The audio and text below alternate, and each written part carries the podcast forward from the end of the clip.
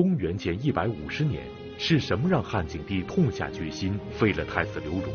又是什么让他最终决定立年仅七岁的皇十子刘志为新太子？文景之治第十八集即将揭秘。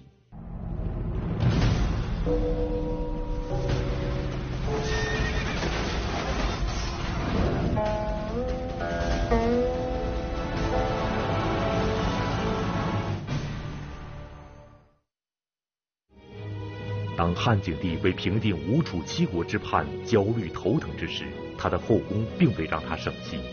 一场争夺皇太子之位的皇储暗战正在激烈的上演。参与到这场皇储暗战的，大体可以分为两类人：一是有意介入者，二是无意介入者。那么，从有太皇太后撑腰的薄皇后，到儿子已经被立为太子的酈姬，从一心想让自己女儿成为太子妃的馆陶公主。到不仅智商高，而且情商也极高的王美人，到底是谁无意介入，却被卷入了汉景帝的皇储之争？又是谁主动出击，对太子之位势在必得？敬请收看河南大学教授王立群先生为您讲述的系列节目《文景之治》第十八集：一场没有硝烟的暗战。下面我们就来介绍一下，在这场皇楚暗战之中。先介绍两位被介入者，这两个人都没有想主动介入，后来被卷进去了。第一位被介入者是薄皇后。薄皇后呢，是太皇太后薄太后的娘家人。这个人是怎么样被介入的呢？就是汉景帝啊，他的母亲窦吉。被立为皇后以后，窦皇后她的长子刘启，并不是汉文帝的长子。汉文帝在做代王的时候，有一个王后，还有四个儿子。后来呢，他这个原来的王后死了，当汉文帝从代王到皇帝，在这样一个转变过程中间，他原来那个王后所生的四个儿子全死了。而且这四个儿子之死，和窦呃这和这个窦皇后一毛钱的关系都没有，不是窦皇后想让自己的儿子上位，把人家的儿子杀了，没有，给窦皇后没有关系。这样一来呢，就给窦皇后的长子刘启带来了一个非常意想不到的结果。原来这个窦吉生了。皇后之后，身为窦皇后之后，她的儿子只是老五，她前面还还有四个儿子呢吗？她只能是老五。但是前面那个王后的四个儿子一死，她的儿子刘启就成为了太子了，就成为长子了，啊，先成为长子。所以汉文帝在立太子的时候，那么这样一来，长子刘启很自然就成为皇太子了。他是这样的。拾了一个漏，捡了一个便宜，当上了皇太子，啊，所以我们叫什么呢？这叫机遇造就的皇太子。他做了皇太子以后，紧跟着他的麻烦也来了。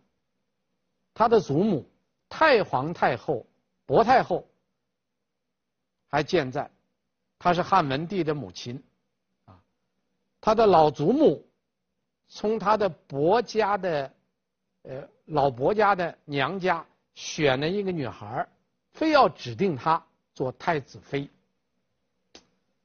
其实这个女人，呃，太子刘启不喜欢，甚至可以说一点都不喜欢。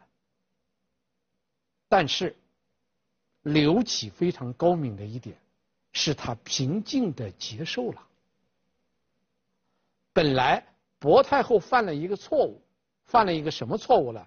他不该给他的孙子指定一个太子妃，他不该不顾太子的感受，不顾自己孙子的感受，指定了自己的一个娘家女孩。这个女孩其实也很无辜，就是因为薄太后这么一个指婚，她就成了太子妃了。啊，其实这是一个错误。呃，当然这个错误是太皇太后。这个薄太后造成的。但是，接受错误是一个人成熟的标志之一。啊，这个皇太子刘启非常平静地接受了这个错误。当然，这个错误带来了一个严重的后果，那就是因为太子不喜欢这个薄姓女子，所以太子妃无宠。等到刘启继位当了皇帝以后，太子妃升格成了皇后，这就是薄皇后。薄皇后第一个大问题就是无宠，皇上不喜欢她。当然，伴随着无宠带来了另一个问题：无子，没有孩子。没有孩子对皇后来说是个麻烦，但不是致命伤。因为只要是有宠的话，他无子，他可以过继一个。那么既然是无子，问题就出在哪儿呢？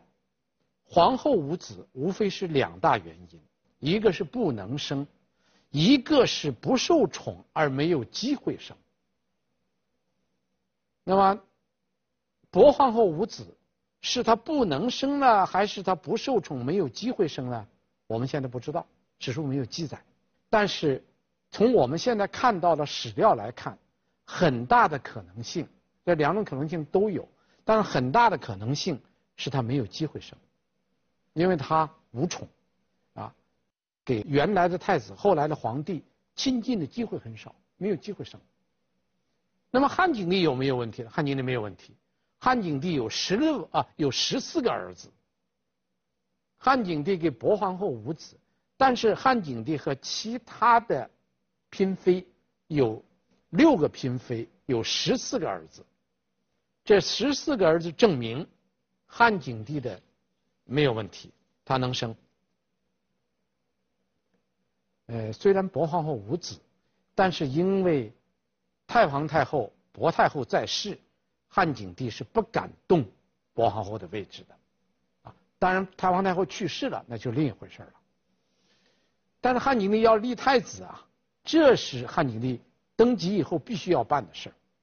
立太子最好的办法是立嫡立长，嫡就是立皇后的孩子，这不可能了，薄皇后无子。立长是立他十四个儿子中间最年长的，当然既是嫡子又是长子，这是最好的了。但是因为薄皇后无子，这个嫡嫡长子的可能性是没有。只能立一个长子，而不能是嫡长子。那么立谁呢？那么在在这个他十四个儿中间，他选了一个最年长的。这个以后我们来再来讲。但是对于薄皇后来说，既无宠又无子，成了薄皇后一个一个大麻烦。换句话说，无宠是他的致命伤。无子只是他的一个弱项。其实薄皇后既无宠又无子，她是不愿意卷入后宫的立储之争的。皇储争与她无关。但是，这么一个本分的女人，这么一个甘愿接受命运摆布的女人，就是因为占据了皇后的位置，被人惦记上了。一旦被人惦记上了，她。就成为人家扳倒的对象，如果不扳倒他，不能再立皇后，啊，不能再立皇后的话，那么皇后给皇子的这个吻合就无法吻合了。所以汉景帝还是想立一个嫡长子，这是第一个被无意卷入皇储暗战的女人。第二个被无意卷入皇储暗战的女人。是酈吉，酈吉是第二个被卷入者。酈吉呢，为什么会卷入去呢？因为酈吉入宫的时间很早，生子的时间也很早。在汉景帝的十四个儿子中间，汉景帝的十四个儿中间，最年长的是酈吉的孩子。所以汉景帝要立长的话，只能立立即的孩子。所以公元前一百五十三年，也也就汉景帝乾元四年，这个汉景帝呢，就在他十四个儿子中间，选了长子，长子叫刘荣，立长子刘荣做了太子。这个刘荣一立为太子，太子的母亲立即就被卷进去了，因为他成了人们攻击的对象了。如果别人想把自己的儿子立为太子的话，必然要废掉刘荣，要废掉刘荣，就会牵涉到他的母亲。所以，这个皇长子刘荣被立为太子以后，这个刘荣和他母亲立即，他的命运就休戚相关了。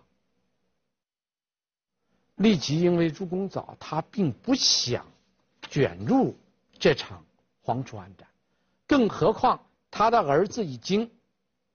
已经立为太子了，但是有人惦记上他，他也就被卷入了。这样我们就讲了两个被介入者，一个是薄皇后，这是一个无宠无子的皇后；第二个是酈吉，他虽然是一个嫔妃，但他的儿子是长子，所以被汉景帝立为太子。虽说皇长子刘荣已经被立为太子，但是汉景帝还有另外十三个儿子，并不是所有的人都心甘情愿地接受这个事实。于是，关于皇储之位的明争暗斗并没有停止，特别是景帝的后宫之中，有三个人主动出击，对太子之位势在必得。那么，两个被卷入者我们都讲完了，我们下面讲一讲。还有三个主动介入这个黄楚暗战的人。主动介入黄楚暗战的第一个人就是王美人。王美人是谁呀？王美人就是后来汉武帝刘彻的母亲。这个人可是一个很不简单的一个女人。呃，王志他的家庭啊，这个王夫人啊，王美人。他这个家族啊，他这个家族是一个很不简单的家族。他这个不简单，主要是他母亲，他的母亲叫臧儿。臧儿是谁呀？臧儿的祖父是燕王臧荼。臧荼是怎么回事呢？臧荼是项羽分封天下十八位诸侯王时候所封的十八位诸侯王之一。换句话说，王志的。这个祖父，就是他的原他的祖父给刘邦同时被封为诸侯王，刘邦封汉王，臧荼封为燕王。那么臧荼是怎么来的呢？臧荼原来是燕王韩广的部下。当巨鹿之战的时候，燕王就派臧荼率军队去救援巨鹿，这样这个臧荼就带兵。参加了救赵之战，后来又跟着项羽入关，而这个救赵给入关，我们前面讲过，救赵给入关是项羽大分封时最重要的两个标准。你既能够参加救赵，又能够入跟随项羽入关，那么你将来是最有可能被封为诸侯王的。张图两点都占，所以臧荼在项羽大封诸侯王的时候，很自然的把封为燕王。那么原来的燕王呢？原来的燕王叫做迁走，成了辽东王。到了公元前二百零四年，公元前二百零四年，当韩信灭了呃魏国、代国、赵国以后，燕王臧荼看到韩信的力量势不可挡，他就投降了汉王。这样，燕王臧荼就成了刘邦的部下。后来这个燕王臧荼。和那个楚王韩信、梁王彭越，他们一块儿推举刘邦称帝。两年以后，刘邦呢，开始了大规模的这个消灭异姓诸侯王的活动。臧荼担心被刘邦所杀，所以在公元前二百零二年，臧荼就造反，结果被刘邦打败杀了，所以张氏家族就灰飞烟灭。这个张儿的祖父被刘邦杀了以后，张儿这个家族就毁掉了。但是张儿呢，她很侥幸的活了下来了。这个张儿是个很有心计、很有抱负的一个女人。她活下来以后，她的第一任丈夫是王仲，她嫁到王家，跟着王仲，他在王家生了一个儿子王信，还生了两个女儿，一个叫王志，一个叫王逆许，生了两个女儿。我们这里要讲的主要是讲王志，王志就后来汉武帝的亲生母亲。但是后来王仲病死了，病死以后张儿又改嫁，改嫁到田家，又生了两个儿子，一个叫田芬，一个叫田胜。其中这个田芬在汉武帝那个朝代的中间还做过汉武帝的宰相，啊，那是后话。尽管张儿的家族已经毁掉了。张儿又生活在一个乱世中间，很不幸，她的婚姻也很不幸，嫁了一次死了丈夫，又要改嫁。但是张儿非常在意的是她的两个女儿，因为张儿觉得她这两个女儿是她将来复兴张氏家族的最重要的资本，所以他把恢复张氏家族声誉的希望。全部寄托在他的两个女儿的身上。他的两个女儿，长女就是王志，次女小女儿就是那个王逆许。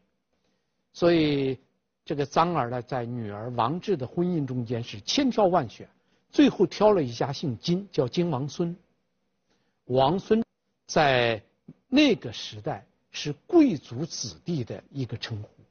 既然她的丈夫叫金王孙，可见金家。不是一般的人家，应当是个贵族的后裔。本来嫁了这么好的一个女婿，那么张儿应当感到很满意了。但是，在女儿出嫁以后，而且是在自己的女儿在和金王孙生了一个女儿之后，这个张儿碰见一个算命先生，他让这个算命先生给自己算了一卦。这个算命先生说了一句话，很有意思，五个字儿，叫“两女皆当贵”。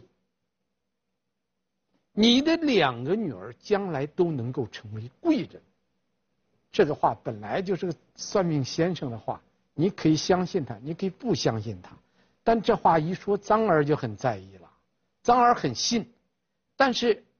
这个张二怎么办呢？张二一听这个算命先生跟他说这个话，那张二简直就像打了鸡血一样，疯了。本来他的女儿已经出嫁了，嫁到金王孙家，而且生了一个女孩了。这个时候，他就要求他女儿跟人家金王孙家拜拜，跟人家离婚。那金王孙不干呢。金王孙好不容易花了钱娶了一个老婆，而且生了一个女儿，现在闹着离婚，没有任何理由。打听过来就是一句话：两女皆当贵。那王志的很配合他的母亲，就给那个金家大闹。这样一来，闹到最后，最后闹的竟然是什么？最后闹了离婚了。王志和金王孙离婚，这个女儿判给了那个金王孙，自己女儿也没要。这就很不简单啊！这就很不简单，因为我们可以想想，一个女人出嫁了以后。而且嫁这个人的家庭又不错，又给人家生，你说生了一个女孩，至少说她嫁到人家金家，至少有一年呐。本来这个女人到人家家里住了一年以后，结了婚，有了孩子，都安定下来，谁也不愿意再动荡了。而且人家金家对她一直很不错，她非闹着要离婚，离婚理由就是那个算命先生的一句话，为了追求那个当贵的生活，结果就硬是要离。最后是离了，孩子也不要了，离婚了。离婚以后，王志就按照他母亲的安排，给他送到了汉文帝的太子的宫中去了。送到太子的宫中，这时候太子谁啊？太子就是后来的这个汉景帝刘启。送到太子的宫中，可见在张儿的眼中间。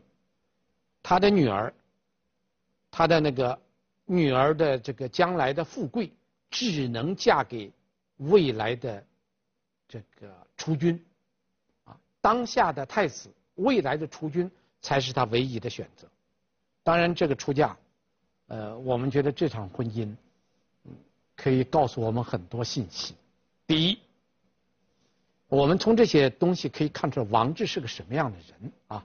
我们从这个呃出嫁生女，然后再离婚，再进入太子的宫中，可以看出来王夫人、王美人、王志是个什么样的人。第一，冷酷。王志是一个非常冷酷的人。他本来跟金王孙过得很好，这个家庭也很美美满，婚姻也很幸福，就是因为他母亲一鼓动，他就来了劲儿了。啊，为了追求当贵的生活，可以说是抛夫弃女，丈夫甩了，女儿扔了，不要了，然后孤身一人跑到了太子宫中，这叫什么？这叫冷酷。第二，果断。王志离开金家、金王孙家到太子宫中间，存在着至少存在着三大变数，有三个不确定。第一，算命先生那个两女结当贵可靠吗？不好说。算命先生一句话你都敢相信，你都敢拿婚姻去赌，这可靠吗？实在是不好说。就这，他敢这样做，说明这个人很果断。第二，那么能不能进入太子宫呢？你跟人家金王孙离离了婚，你还生了一个孩子，你这样一个身份能进太子宫吗？那你唯一的做法，隐瞒婚史，隐瞒婚史的可能性很大。第三，你如果你隐瞒婚史进入太子宫，有没有风险呢？如果被太子发现了，你在太子宫还能立得住吗？如果立不住，被赶出太子宫，你还能够回到金王孙家吗？所有这些问题存在着一连串的不确定性，但是王志敢于这样做。第三，野心。王志。这个离婚进入太子宫，所有这些说法都奔着那个当贵、那个富贵去的，所以他的野心很大。整个让他动起来的原动力就是野心。第四，冒险精神。王志具有极强的冒险精神，否则的话，他不敢这样做。万一被人举报了呢？万一太子知道她是一个离过婚的女人呢？生过孩子的女人呢？她还能在人家太子宫中待吗？那会不会接受很严重的处罚呢？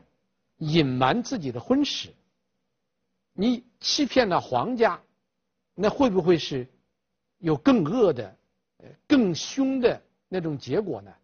很难讲。这只能说，王志是自断后路。义无反顾地进入了太子的宫中。当然，这和他母亲有关。他母亲臧儿就是一个冒险家。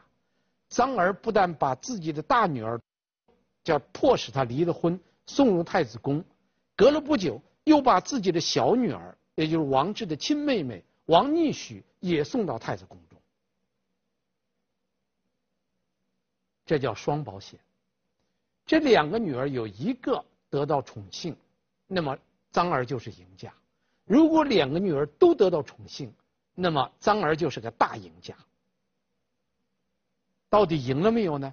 我们看史书的记载：太子性爱之，生三女一男。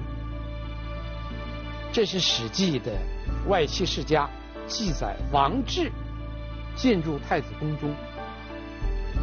王志进入太子宫中。太子性爱之，就太子非常喜欢他。下面一句话补充交代了喜爱的结果：宠幸、宠爱的结果，生了三女一男，四个孩子。王志在金王孙家已经生了一个女儿了，扔了；到了太子宫中间又生了三个女儿，一个男，男孩，这个男孩就是后来的汉武帝刘彻。他的妹妹王逆许呢？王逆许进入太子宫中以后，逆许生四男，王逆许生了四个儿子。呃，我们前面讲过，汉景帝一共是十四个儿子，其中臧儿的两个女儿王志贡献了一个儿子，他的妹妹王逆许贡献了四个儿子，他姐妹两个贡献了五个儿子。一共是十四个儿子，他姐妹两个贡献的儿子叫三分天下有其一呀，五个儿子，那只能说明什么？说明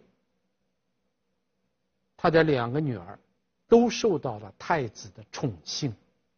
呃，你想我们知道的，给汉景帝生下来孩子的有六个嫔妃。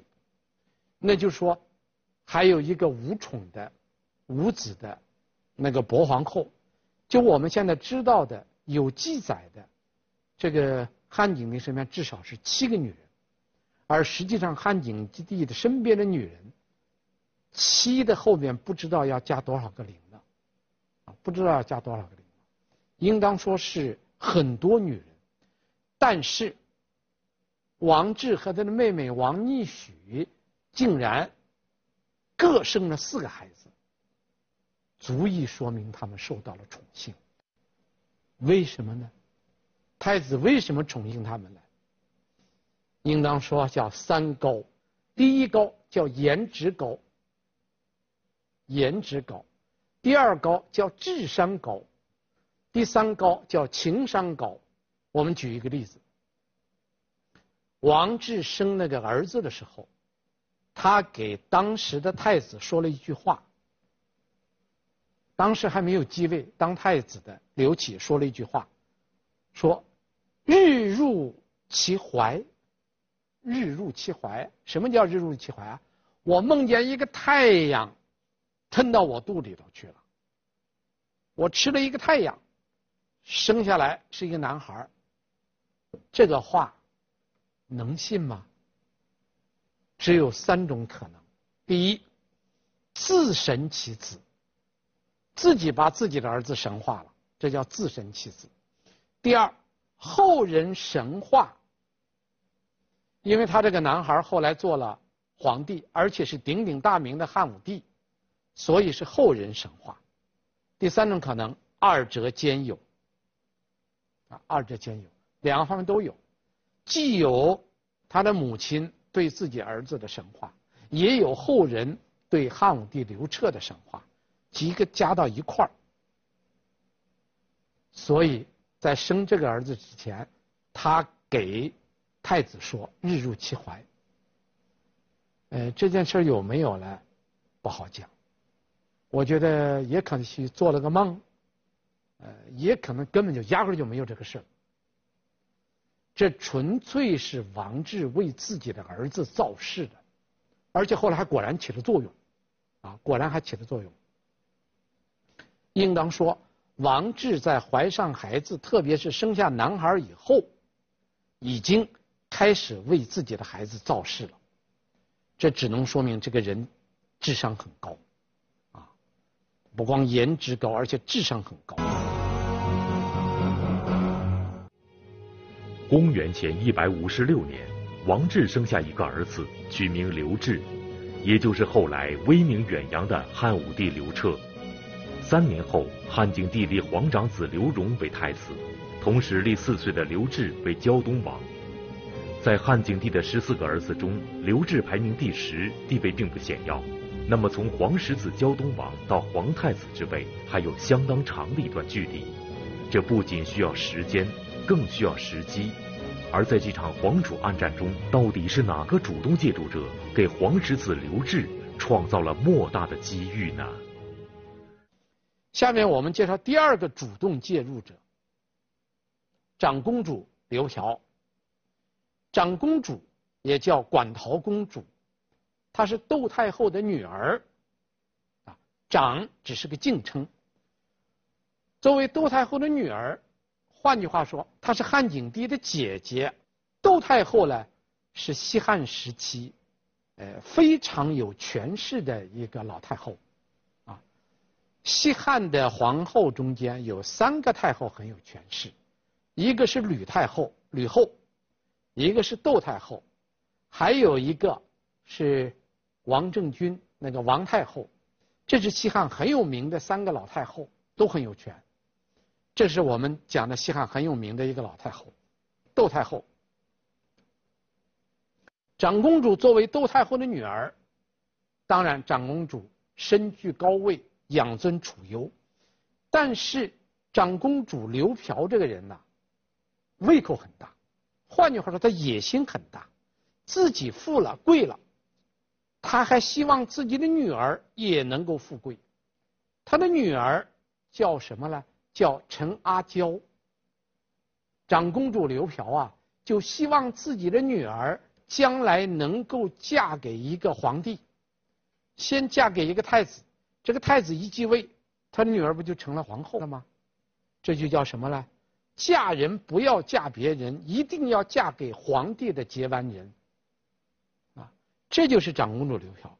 长公主刘嫖有一个很大的特点，一旦目标明确了以后，她马上出手。现在太子已经立了，所以她第一个找的就是酈吉。他觉得找酈吉十拿九稳，谁不愿意攀高枝儿啊？谁敢不同意娶我的女儿做太子妃呀？谁敢得罪我长公主啊？谁敢不给我这个薄面呢？所以长公主刘嫖想的太乐观了，他觉得十拿九稳。结果他给酈吉一说，酈吉坚决的、毫不犹豫的。拒绝了。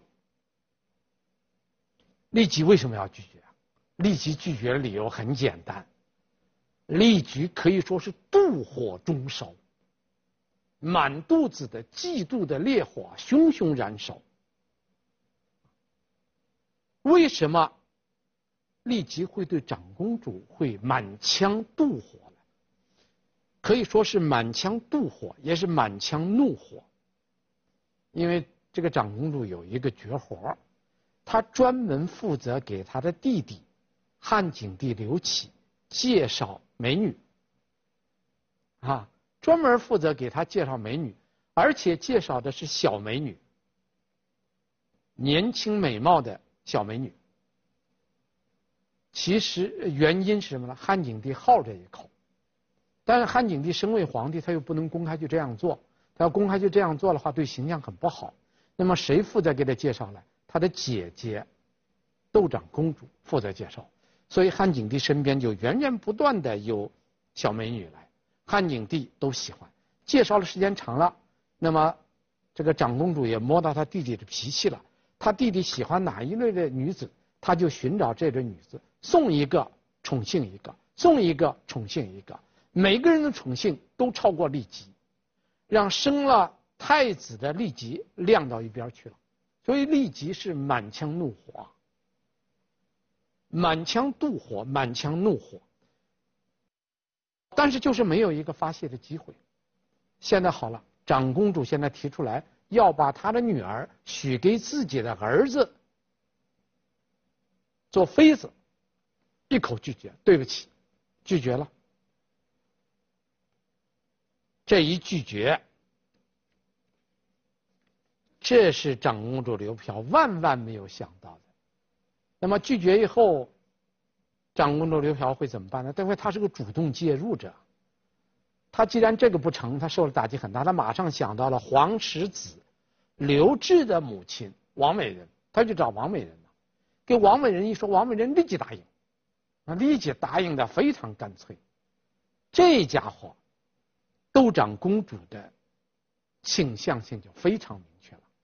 他一定要把皇太子这个刘荣给扳倒，要把皇十子刘志给立为太子，因为皇十子刘志一旦立为太子，他的女儿陈阿娇自然就成为太子妃，将来太子一接班，他女儿就是皇后，就是陈皇后。所以长公主就把目标对准了酈吉，要对骊姬开火了。长公主特点我们前面讲过，长公主的特点是行动迅速果敢，行动又快又果断。所以王夫人答应了这件事情以后，王美人答应了这件事情以后啊，这个长公主就干了两个活。第一，天天在汉景帝面前诋毁骊姬，天天诋毁。第二个是盛赞王夫人之子刘志。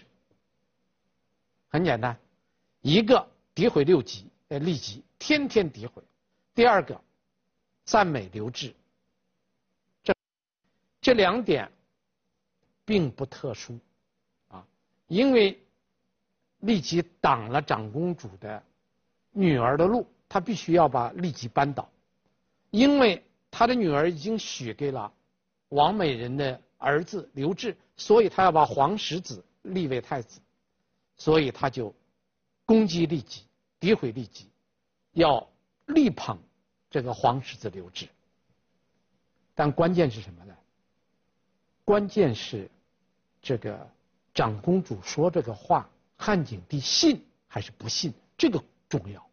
汉景帝如果信的话，这个诋毁的力度就会非常大；如果汉景帝不信，这个诋毁力度就会非常小。汉景帝信不信呢？我们先看第一条，他诋毁骊姬，汉景帝信不信？汉景帝信。为什么信？符合逻辑。